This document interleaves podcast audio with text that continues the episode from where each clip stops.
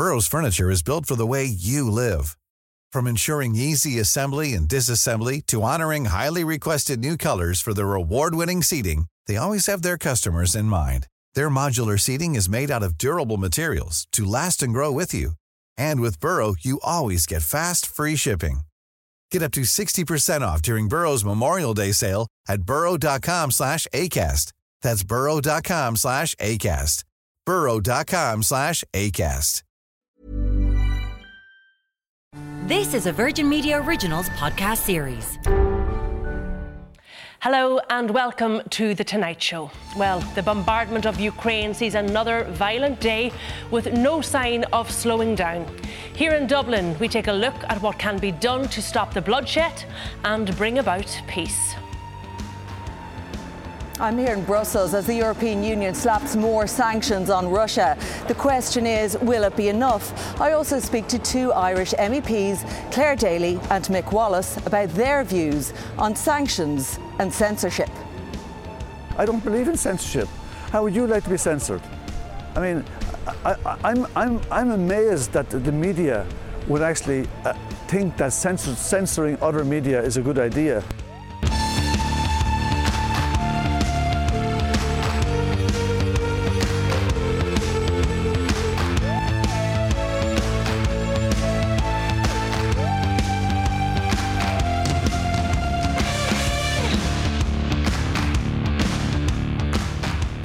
Ukraine has seen another terrifying day of bombing, shelling and mayhem as the Russian attack continued.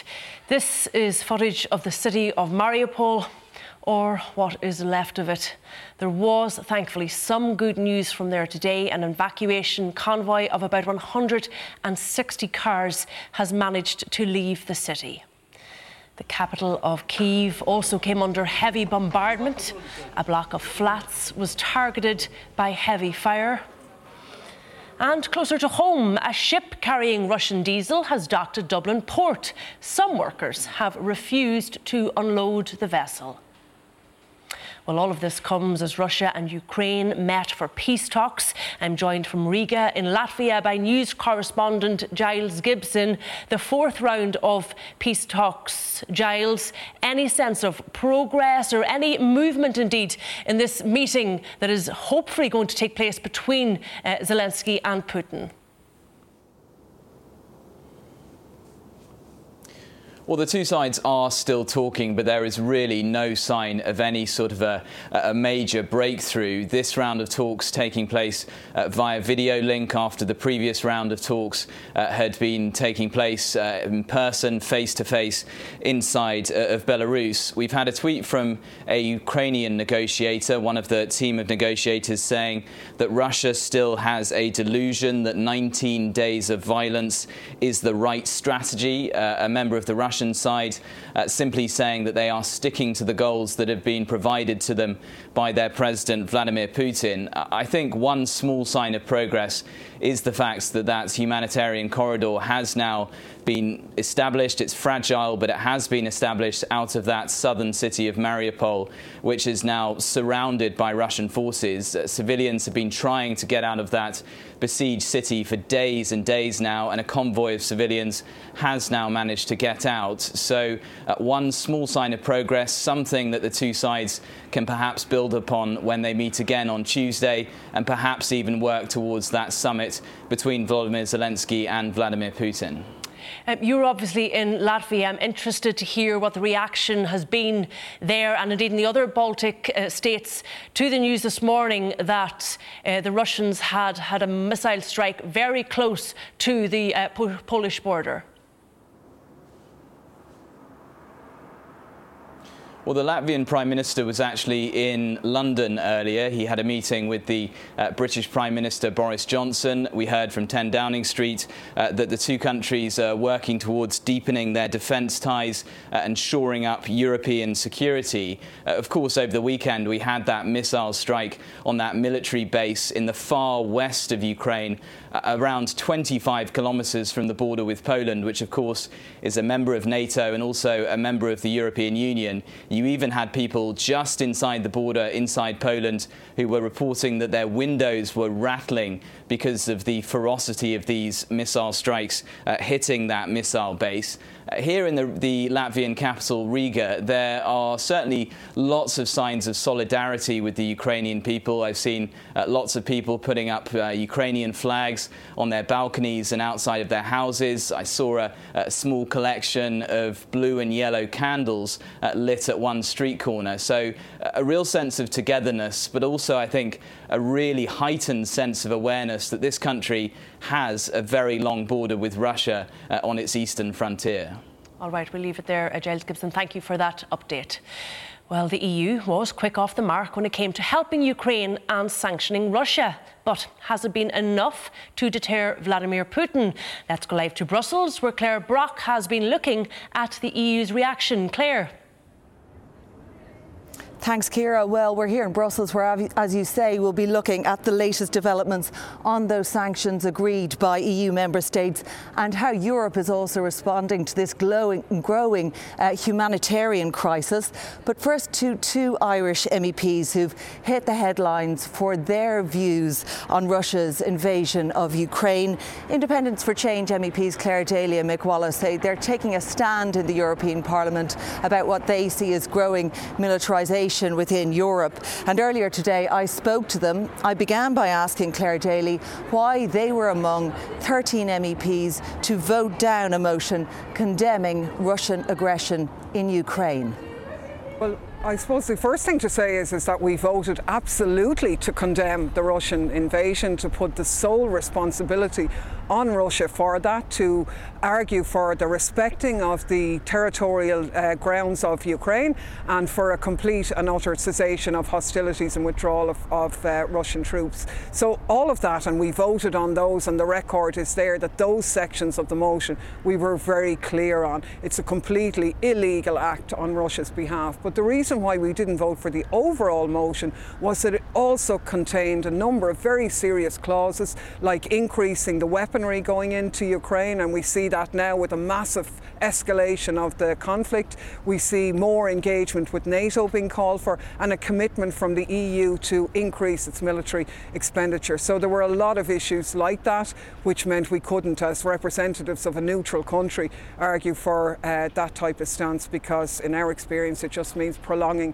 the situation and making things worse. There's been reaction to the stance that you've taken um, here in Europe as one of a number, small number of M E Ps who voted down that motion. What's been the fallout for you personally? Your office was targeted. Tell us about that. I will look at it. I mean, I think that was a little bit exaggerated at home. I mean, it's, it was a little bit sinister in that the thirteen people who voted against the motion um, during the night on Monday night inside the Parliament in Strasbourg, uh, Nazi stickers were put on our doors, which is obviously uh, very intimidating. Um, it means the neo-Nazis have their eyes on us. That's basically what it's saying. It came from far-right group, we think, in Poland. Uh, but it's a big undertaking to find all those offices. The, the Parliament building in Strasbourg is immense, like it's a huge footprint. And to find all those offices and put the stickers out and under cover of darkness, a bit weird. But no, that, that's all, you know. That's you, all. You also say you're subjected to brute intimidation. Tell us about that. Oh, no, no, it's just we're saying there's a lot of, I suppose, aggressive emails which are not really rational. It's funny, like, it's a mix. Increasingly, there's a, a minority, absolutely, but a sizable amount of people who are getting in touch saying, please, we need that neutral voice being made. We know you're getting it in the neck, but we want that voice made. We want the voice of reason and the voice of peace being heard. So, and indeed, your commentary in Parliament has been picked up a lot. Are you concerned at all that it's being used again in Russian media outlets and elsewhere, and how that may be used in the propaganda war? Well, I don't see why that would be a problem. I, I think it would be a good thing if that was played in Russia, because I roundly condemned their invasion of Ukraine, but I also explained that to take it out of the context and not acknowledge that NATO involvement in Ukraine wasn't part of this conflict would be uh, a disservice really to the people of of Ukraine, because it means we're not going to be able to resolve the issue. So I think in that sense, if they're playing it in Russia, and I don't know if they are, well then the message is the same for them. It's a message of peace. So how could that be misinterpreted, you know? Obviously you're opposed to a lot of the E U moves around this. Where do you see it going? How do you see it de-escalating now? Listen, it's very difficult. It's so easy to start a war, but it's so hard to stop it. The E U itself as an institution has not come, look, has not come out of it well. And the, all, the, the whole build-up, This, in my opinion, this war could have been avoided. Now, How? listen, well, I mean, listen, Putin was one hundred percent wrong, and it's a disaster what he's done, and it's a disaster for his own people. It's madness on his part, right? But at the same time, uh, you can't just say, well, he's a madman, so we can't talk to him. Listen, you, there's, there's no, there's going to be, there isn't going to be a peace until there's some form of negotiation, and how that happens. Uh, any form of negotiation requires compromises on both sides, and I firmly believe that Russia has genuine security concerns about NATO going into Ukraine. If NATO were to move into the Ukraine, do you, do you, do you realise that you can put missiles on the Ukraine-Russian border that will hit Moscow in five minutes? You can't defend against that. They haven't invented the technology to defend against it. So just to clarify, do you believe what Russia is doing now is in response to a direct security threat? And that's why they're doing it. I, I think what Russia's doing now is one hundred percent wrong, and they're going the wrong way about it. Uh, They obviously have security concerns. The expansion of NATO East since nineteen ninety-one has been unhelpful. It has destabilised the region, but that doesn't change the fact that what, what Putin's doing now is, is a crime. And, uh, and the Americans have suggested that he should face uh, the criminal courts for it. Yeah, he should too. But it's a pity they don't even sign up for it, because they're not allowed, to, they don't face the court for anything. You also opposed an E U-wide ban on Russia's state-backed television, R T. Uh, tell us why you took that stance. I don't believe in censorship. How would you like to be censored? I mean, I, I, I'm, I'm, I'm amazed that the media would actually uh, think that censor, censoring other media is a good idea. Listen, do Russia and today spin it uh, in a Russian direction? Of course they do. But should does, do Irish media spin it as well? And the other side? Of course they do. Everyone does it.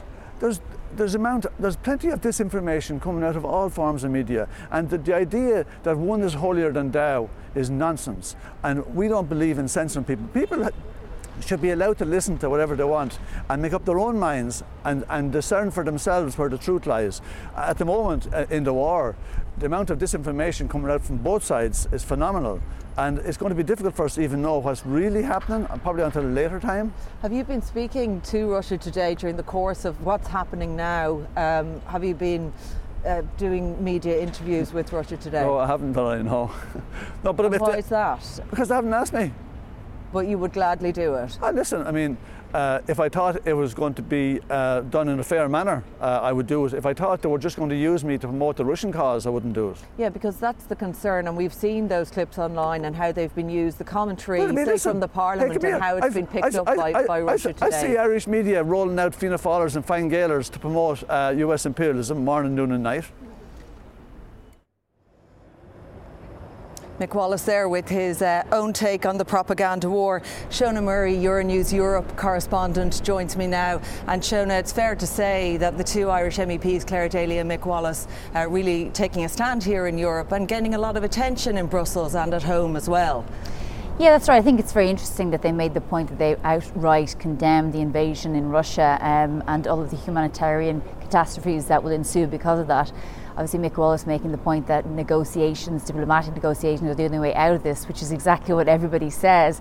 For the past year, there has been intensive negotiations calling for Russia to de-escalate, because it's almost a year that Vladimir Putin built up one hundred thousand troops on the Ukrainian border uh, at the O S C E, at the U N, at NATO level, between Biden, Putin, at the E U level. We had uh, Josep Borrell, the E U, E U's foreign policy chief, humiliated in Moscow just under a year ago by his counterpart Sergei Lavrov. So those intensive negotiations have been ongoing. They've led to nothing.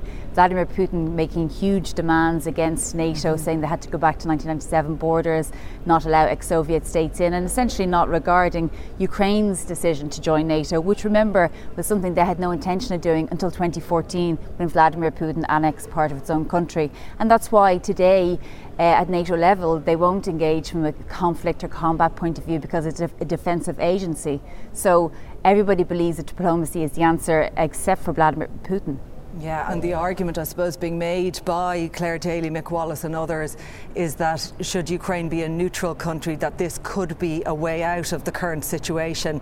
But right now, it's very difficult what's facing the Ukrainian people, um, given the current onslaught in the country.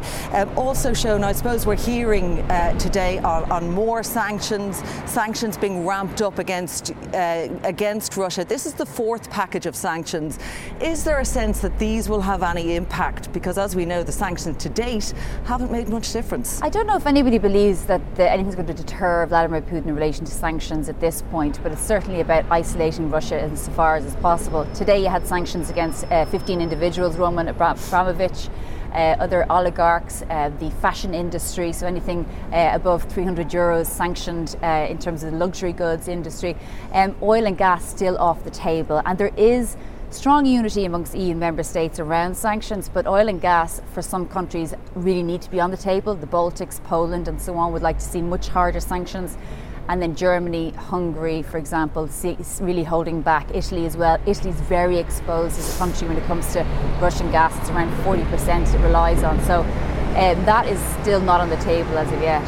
Yeah, is there a sense that that will be something that will be considered? Ultimately, that may be the game changer here. Yeah, I mean, that's what some people feel. But I know, speaking to sources after that uh, meeting today, a long meeting of E U ambassadors, it's definitely not on the table. And there's there's particular annoyance from Poland and the Baltics that it doesn't seem to be, but I think everyone sees that it's inevitable. I mean, Europe relies on about forty percent, for about forty percent of its gas from Russia. They've said they're going to phase that out by two-thirds by twenty twenty-three, but that needs to be accelerated because, of course, it finances uh, Putin's war. I mean, thirty percent of Russian income comes from that exportation. So it probably will be something that will eventually have to happen, but it's just not right there at this point, that's for sure. Okay, obviously, uh, we're speaking as well about the growing humanitarian crisis. The U N saying today almost three million people have now fled Ukraine, many of them going to Poland, and and we're hearing as many as four million people maybe fleeing the country, fleeing the invasion. Um, what's the sense of what Europe is doing? Because Poland is asking for more help in dealing with this crisis on their border. Yeah, there's funding from an E U point of view. There was one point two billion euro given to Ukraine for fu- funding for refugees and the humanitarian situation, and then member states will be given money from the E U budget to support refugees. But it really is, you know, I mean, nobody really knows how to plan for it because they don't know exactly how many people are going to end up needing full-time or permanent support in the E U. I think that decision to allow refugees have three years where they can work, go to school, get social welfare from member states is really positive because it means that your refugees can obviously have a dignity in the new countries they, they go to. Nobody knows how protracted this conflict is going to go on for. Um, I mean, there's a huge NATO meeting this week and next week where we'll see uh, maybe the military situation evolve, depending on the threat that comes from Vladimir Putin. Yeah, and finally, Shona, a sense is is there a sense that Europe is unified on this approach in in dealing with this humanitarian situation, in taking in refugees as best as countries can? Yeah, I think there's a unity when it comes to taking in the refugees. It's not like in any way the refugee crisis that evolved from Syria and Afghanistan, and that's quite unfortunate because, of course, it, it seems like there's a hierarchy. But of course, Ukraine is so close to the E U, and there's a feeling that Ukraine. Ukrainians are fighting a war, an existential war for Europe, and that has to be regarded. So that, therefore, you have conversations about speeding up candidacy, candidacy process for Ukraine, the European Union. I think that's deeply symbolic for now. It's not something that can materialise anytime soon. Okay, Shona, thank you for that. And there we leave it from Brussels. We'll have much more on the Ukrainian crisis after the break. Stay with us.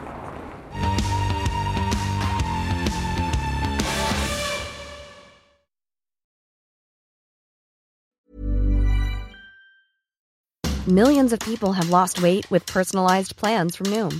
Like Evan, who can't stand salads and still lost fifty pounds. Salads generally for most people are the easy button, right? For me, that wasn't an option. I never really was a salad guy. That's just not who I am. But Noom worked for me. Get your personalized plan today at Noom dot com. Real Noom user compensated to provide their story. In four weeks, the typical Noom user can expect to lose one to two pounds per week. Individual results may vary. Burrow's furniture is built for the way you live. From ensuring easy assembly and disassembly to honoring highly requested new colors for their award-winning seating, they always have their customers in mind. Their modular seating is made out of durable materials to last and grow with you. And with Burrow, you always get fast, free shipping. Get up to sixty percent off during Burrow's Memorial Day sale at burrow.com slash ACAST. That's burrow.com slash ACAST. burrow.com slash ACAST.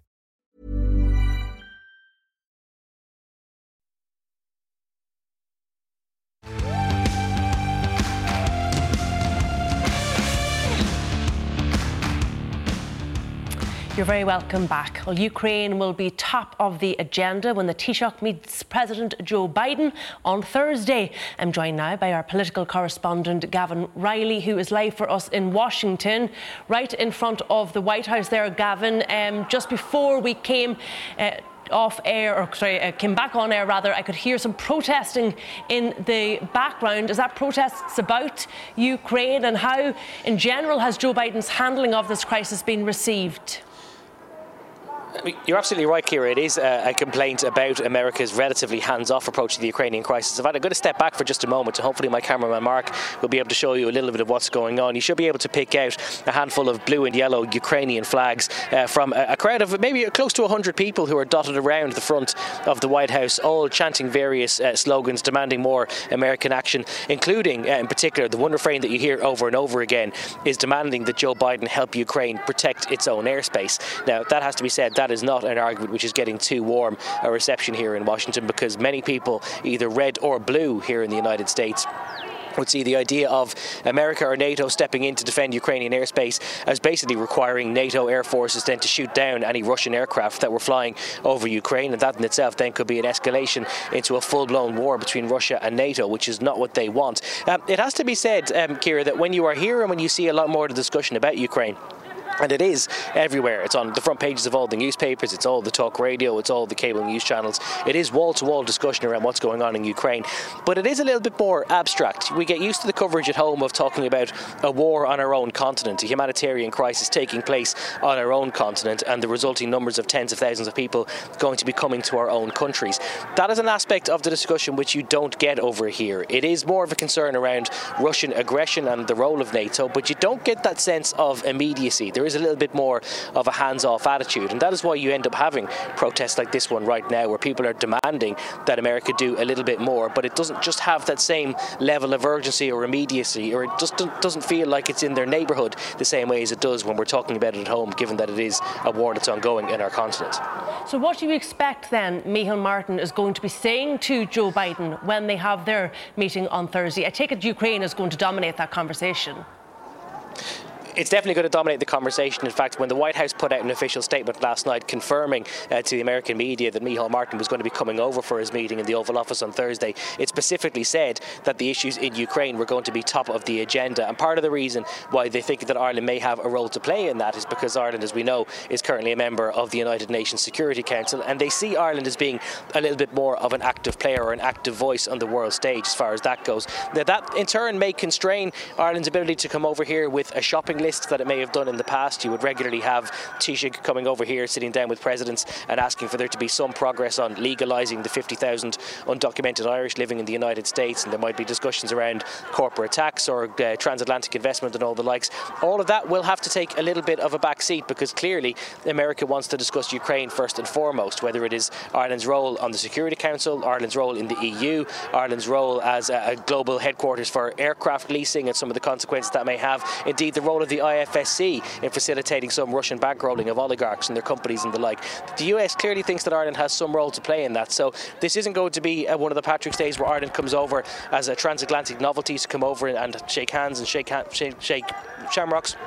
This is going to be one of those cases where Ireland comes over and is actually something of a global player, which is maybe in its own way a little bit of a compliment about how much of an influential voice Ireland has become on the world stage in the last few years. All right, we'll leave it there, Gavin, but no doubt we'll speak to you over the next couple couple of days. Uh, Gavin Riley there uh, live from Washington. Well, for more on all of this, I am joined by Fianna Fáil M E P Barry Andrews, Gary Gannon T D from the Social Democrats, former government minister Alan Shatter and Ireland editor at independent dot I E Fionn Sheehan. You're all very welcome to the programme. Uh, Fionn, I suppose before we talk about the political aspect of this crisis, it is important, isn't it, to keep the human suffering, the human cost front and centre. You're just back from the Polish-Ukraine border. You were there for ten days. What did you see? What did you experience? What's the standout uh, memory for you? Yeah, the, the big thing for me is just the stoicism of these Ukrainian refugees who are travelling for anything up to up to three days. They can be queuing at the border for, for up to twenty hours, literally standing out uh, in the cold. That's some footage I just shot shot the other day of people who are who. Are, it's just this constant stream. It it, it doesn't stop. And they're literally just carrying whatever baggage they they, they can.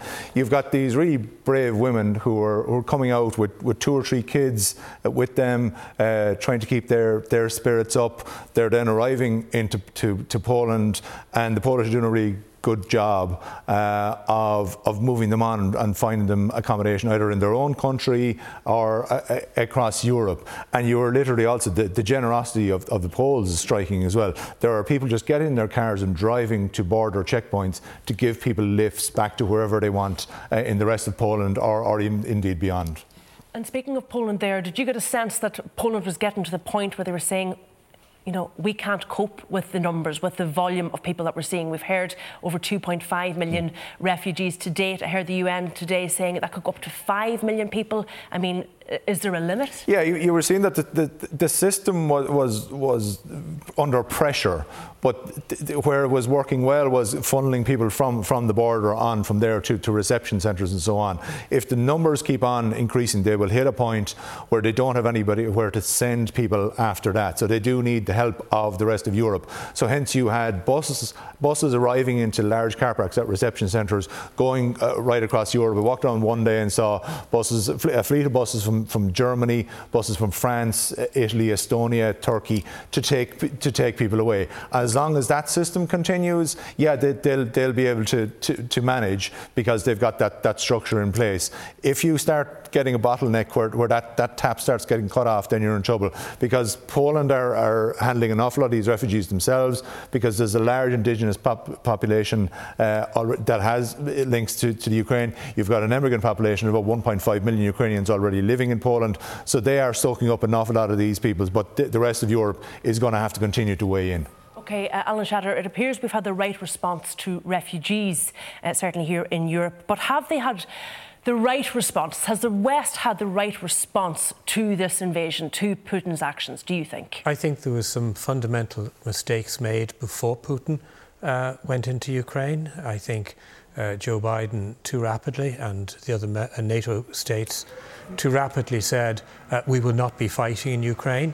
Uh, of course, NATO doesn't want to fight in Ukraine, and of course, no one wants World War Three. But that was a signal to Putin uh, that it's open season. You can simply go into Ukraine and you're free to, to occupy it. I, I think there's been a continuous series of these errors and mistakes. I think uh, they've tried to correct their stances. They've been absolutely right, both from NATO and Europe and other states, to provide uh, what have been t- termed defensive uh, lethal weapons to assist uh, the Ukrainians defend themselves. Uh, the, the Would you like to see more than that? Do we need to go there's further? There's a lot more that needs to be done. Look, we all hope that dialogue will resolve this conflict and that will rapidly end. I'm not optimistic that that's going to happen. And where we are at the moment is uh, Putin can wage war unrestrained. His planes can fly across Ukraine and bomb to their heart's content. Uh, of course, because so- NATO has said we won't implement a no-fly zone. Well, Do you is, think they should? That is the error. That is the error. Uh, it's Putin who's currently setting the red lines. It's Putin who's creating the narrative, and NATO and the United States are adopting that narrative. The truth is, if uh, NATO implemented a no-fly zone. That is a defensive measure in the same way as providing weaponry to Ukraine to defend themselves is a defensive measure. And there's no particular... Notwithstanding re- this nuclear threat, you've written today in the Irish Times, you said this is Putin's nuclear sabre-rattling. Yeah, this That's is, all. This is, this How is, can you say that with confidence? Because this is his blackmail. We, we went through nearly fifty years of the Cold War between the West and the old Soviet Union. And why was there no, no major wars in Europe? Because both sides had serious nuclear capabilities and it, it acted as a huge disincentive. Uh, what's happened now is the thing has been turned on its head. Putin is waving his nuclear missiles as a threat.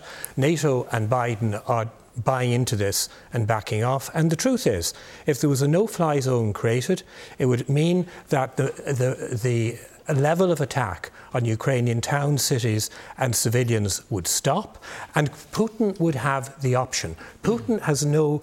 I, I don't I just think... Want to bring to your... Just let me finish this. I don't think Putin has any interest in widening the conflict. So you create a no-fly zone. The only way the conflict is widened is if Putin decides to send planes across Ukraine.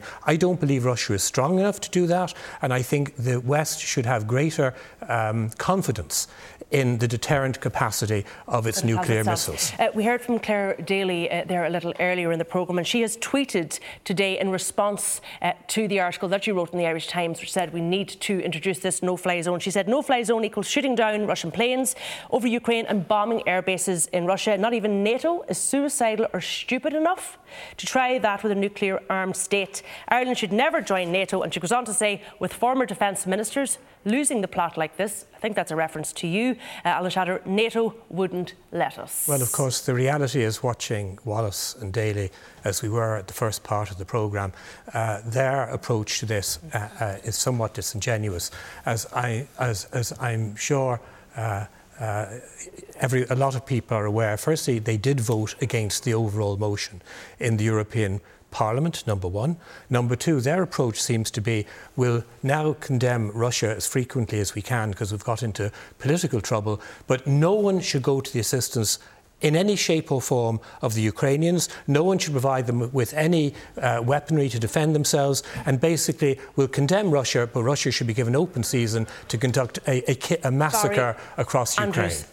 Has Europe and the West given Putin open season to conduct massacre on the rest? Well, I think the phrase that you used in the Irish Times today is, we are booing, the West is booing, but from the sidelines. I, I don't think a no-fly zone is wise whatsoever. I would have called for a no-fly zone in respect of northern Syria, northwestern Syria, about six or seven years ago.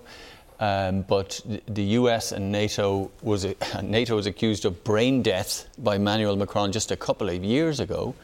Um, strategic autonomy within the European Union isn't realistic. There is no way that we can escalate this to the point where we're shooting down Russian jets. That is just going to create a disaster. Whatever brinksmanship that Alan thinks uh, may be appropriate in these circumstances. But do you just think it's too high risk? I, I absolutely do. There are other things that we can do, and I think that we have to be far more aggressive in the way that we detach ourselves from the purchasing Uh, of Russian hydrocarbons. I think we also need to look at the question of if there are other forms of military aid that we can provide to uh, Ukraine. But I don't think shooting down jets in this context uh, will result in anything but a major escalation and possibly the entire thing going out of control. But is there any evidence to date that the West strategy is actually working in Russia? That Putin is having a, you know, a change of mind? Let's be clear. P- Putin's is there plan, any evidence of that? Putin's plan is not working.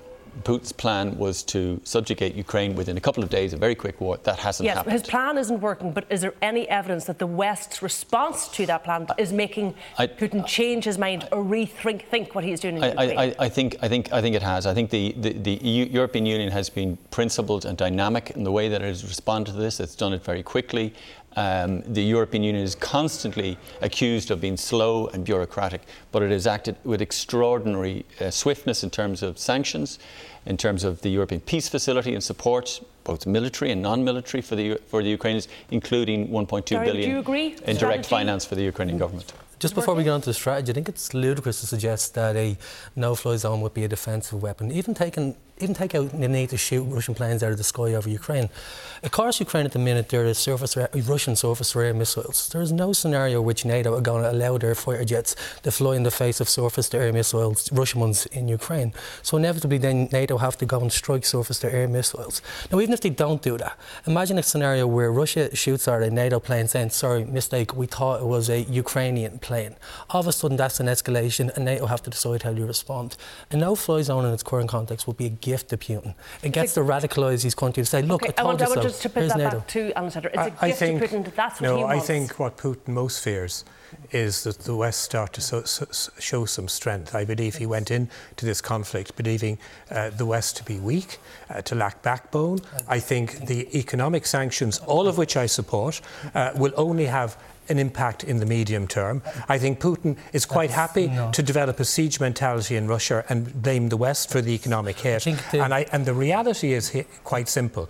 The President Zelensky and other people in Ukraine are pleading with the West for no, no-fly zone. And why it's a, a defensive, not an offensive not measure, is because its only function is to stop Ukrainian town cities and civilians from nature, being bombed. The very nature, it's not about the very attacking nature of the bombing and shelling that's going on in Ukrainian cities such as Mariupol. It's been shelled. That's not happening through airplanes at the minute. Now, if NATO planes go in there, especially towards the, the parts that are closest to Russia, those planes have been taken off from Crimea. Some of the shelling is happening and the planes are taken off from Belarus. So all of a sudden, NATO has to become an offensive. It has to do exactly what Putin wants them to do. They become an invasion force. NATO, by its very nature, whether you agree with it or not, was obviously supposed to be a defensive alliance. What former Minister Shatter is now suggesting is they become an offensive alliance. That creates the monster that Putin wants them to be. Uh, Fiona, closer to home, we did have that footage um, today of that Russian oil vessel um, sitting there at Dublin Port, I think fifteen thousand tonnes of diesel. The, the optics of that aren't great, are they? I mean, that's, that's the difficulty. That is more perhaps of what Alan Shatter says, the West's weakness here, Europe's weakness. Well, we, we, we are similar to a number of other European countries in that regard in our dependence upon um, Russian oil and gas. So you, you can't just turn that tap off overnight. What, what has been remarkable over the last three weeks uh, from west of uh, from of, of the, the border uh, has been the, the game-changing manner in which you have seen foreign policy and defensive policy changes in the likes of, of, of Germany, the, the E U adopting uh, a more a more militaristic uh, outlook about its role, because this is not seen in, in Eastern Europe. This isn't seen as Ukraine versus Russia. People in Poland are looking at this as this is our fight, because they're of the view if if Russia gets away with this, then they're next, or Lithuania, Latvia, uh, Estonia are, are next, and that this will, if, if will be the reformation of the Soviet Union. And they are basically saying we're not going back to that. They have these people have spent the last thirty years embracing democracy, Western values, and freedom, and they are now turning to organisations like the E U and saying, "You're either you're, are you standing with us or not?" I think the, the, the critical point, I, I totally agree with Fionn on this, is that you know it's not NATO and the E U expanding eastwards; it's these countries looking westwards. They want to; they're aspiring to the democratic values that the European Union espouses, and we are experiencing a massive democratic recession across the world. And what's happening in Ukraine is a battle between dictatorship and democracy. And it's clear that uh, democracy is, on, is in retreat across the world, and that we have to we have to draw a line somewhere. And each, you know, uh, we, we've seen it. I think in the last seventeen years, democracy has been yeah. in retreat across the entire world. The problem, I just wonder, the problem with that is just... how do, how when do you, at what moment do you draw the line? The, the position that Ukraine is in at the moment, and the bombings we saw uh, only yesterday evening, which we met, which were mentioned earlier. It, you know, your front door is on fire. The democracies in Europe, their front doors are on fire. Now, the same reason being given for not putting a no-fly zone in place in Ukraine could be given for standing back and doing nothing as Moldova's invaded, as the Baltic states are threatened, as Poland is threatened. And if history has taught us anything, if there's a tyrant on the march in Europe, and if the democratic countries stand back and watch and don't rely on their strength to put a stop to it, the, the, the thing will simply escalate. What is, what and that's, and that, that is premise, a real problem. The premise of that is that we're that doing nothing. Problem. We're not doing nothing. And, you know, for the first time, Ireland is... We're not is, talking about doing nothing. No, I'm talking about we're doing enough. I'm talking specifically about an effective active no-fly zone. That's what know, I'm I, specifically I want to do everything about. we can for for uh, for Ukraine, and I think we, we we're going well beyond our comfort zone. We've got rid of a lot of taboos around military neutrality in Ireland. We have taken a side in this military conflict in Ireland. We have taken a side. We're providing support for the Ukrainian Defence Forces, and that's the first time we've ever done that. But now, uh, my, my my problem is that this isn't the first time Putin has been on the march. This isn't the first time the the, the West has had an opportunity to stand up to him. I mean, there have been uh, so many war crimes in Syria, um, in, in in Georgia, in, Ch- in, in Chechnya. Yeah, this has happened so many well, times, and we've got to a point now where it's in Europe's doorstep. Well, so, what he's you know, doing now in Mariupol is an action replay of what he did in flattening two-thirds of Aleppo. Which the, many people but the difference, the, the only difference now is that we're seeing it on Europe's doorstep, and it's getting greater television well, no, coverage. It happened in twenty fourteen and, and the, when he invaded Crimea, uh, which is on Europe's doorstep, and nobody did anything about it. Yes, uh, I, and, I, and you know, totally Ukraine agree, was yeah. you know demilitarized, was non-aligned. None of this nonsense about provocation from NATO uh, can be explained for the invasion of Crimea, but there was nothing done at that time. So, you know, it, it takes Taking a stand now at a no-fly zone is not the correct approach. We but have to take defensive military support. The real question that's going to face both NATO and Europe is if this conflict doesn't conclude within the next few days with, through diplomacy and engagement, what does Europe and NATO do when thousands and thousands of civilians in Kiev are being right. bombed from the skies and Kiev is being flattened? All right, look, we're going to have to leave it there, but there's lots more with our panel after this break. Uh, we're also going to take a look at the rising number of hospitalisations due to COVID. Do stay with us. Well,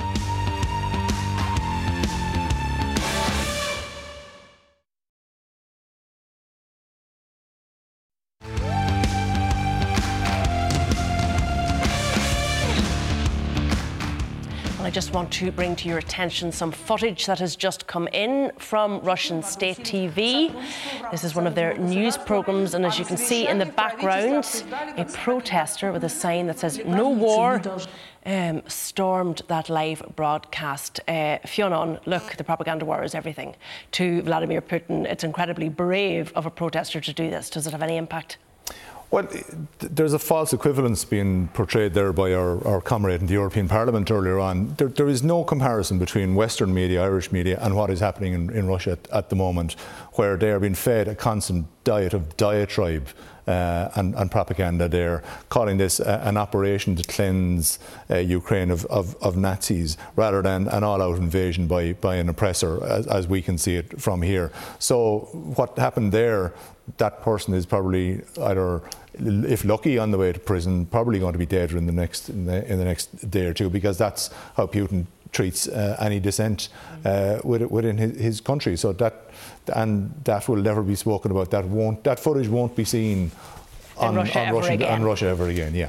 We're just looking at it there one more time. Incredibly brave.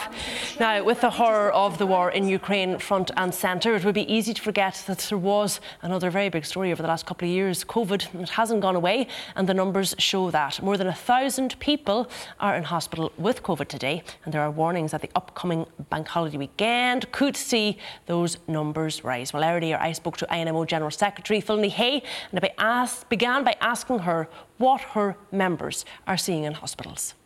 We're recording a higher levels of burnout in the last eighteen months. That's not any different to what is being um, recorded across the globe in nursing, in medicine, because dealing with this pandemic has been very difficult. What we're critical of right now is every winter we have an overcrowding situation. We have been raising the alarm since the middle of the summer, saying we have to have new measures this winter.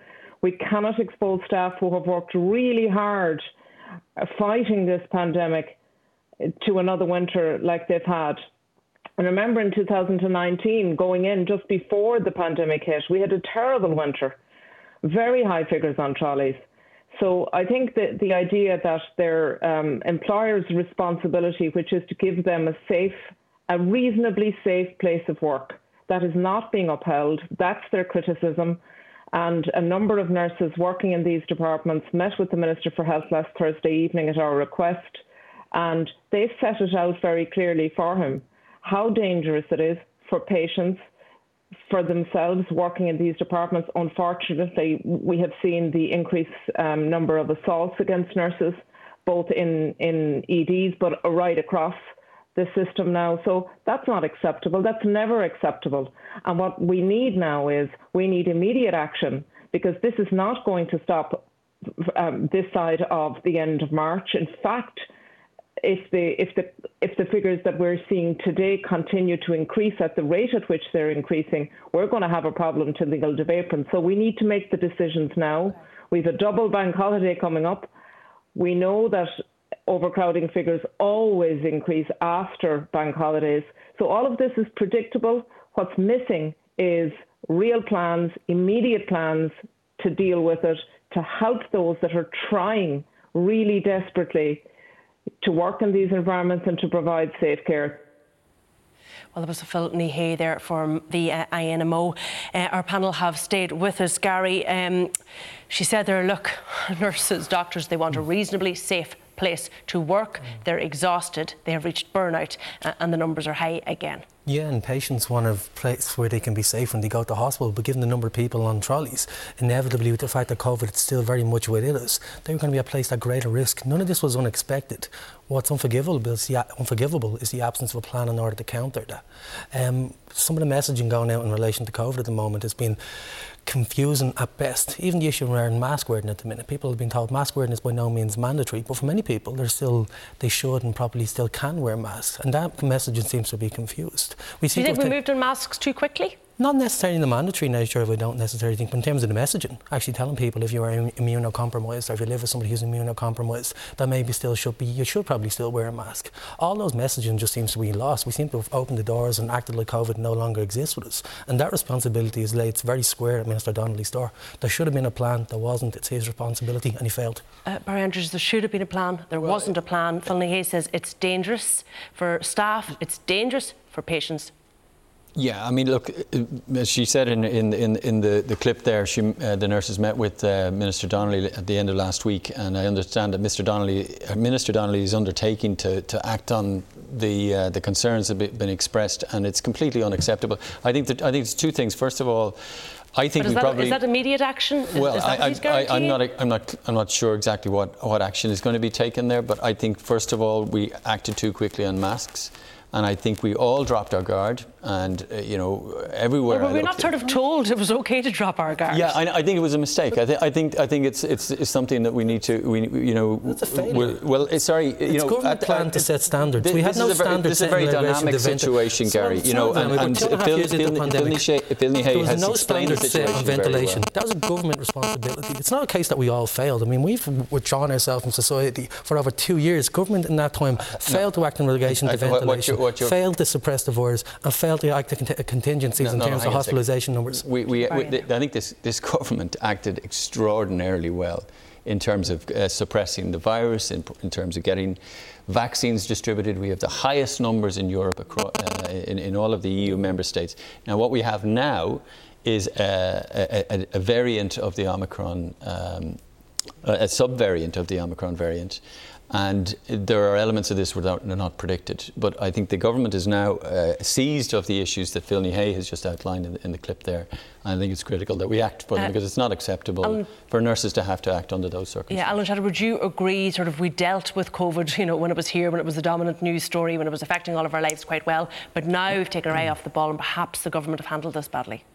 I think we all have to individually make decisions about COVID. We've been, we've learned more about COVID and pandemics in the last two years than we knew for the uh, earlier part of our lives. And my personal assessment of this, I'm not in government, I'm not making decisions, uh, from a pure common sense basis.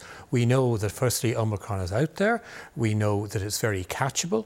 Uh, I increasingly meet people who are careful for two years have now caught it.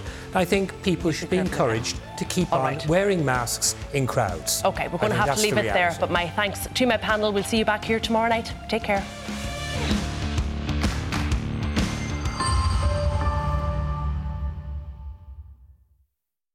This is a Virgin Media Originals podcast series. Hey, it's Paige DeSorbo from Giggly Squad. High quality fashion without the price tag. Say hello to Quince. I'm snagging high-end essentials like cozy cashmere sweaters, sleek leather jackets, fine jewelry, and so much more. With Quince being fifty to eighty percent less than similar brands. And they partner with factories that prioritize safe, ethical, and responsible manufacturing. I love that. Luxury quality within reach. Go to quince.com slash style to get free shipping and three hundred sixty-five day returns on your next order. Quince.com slash style.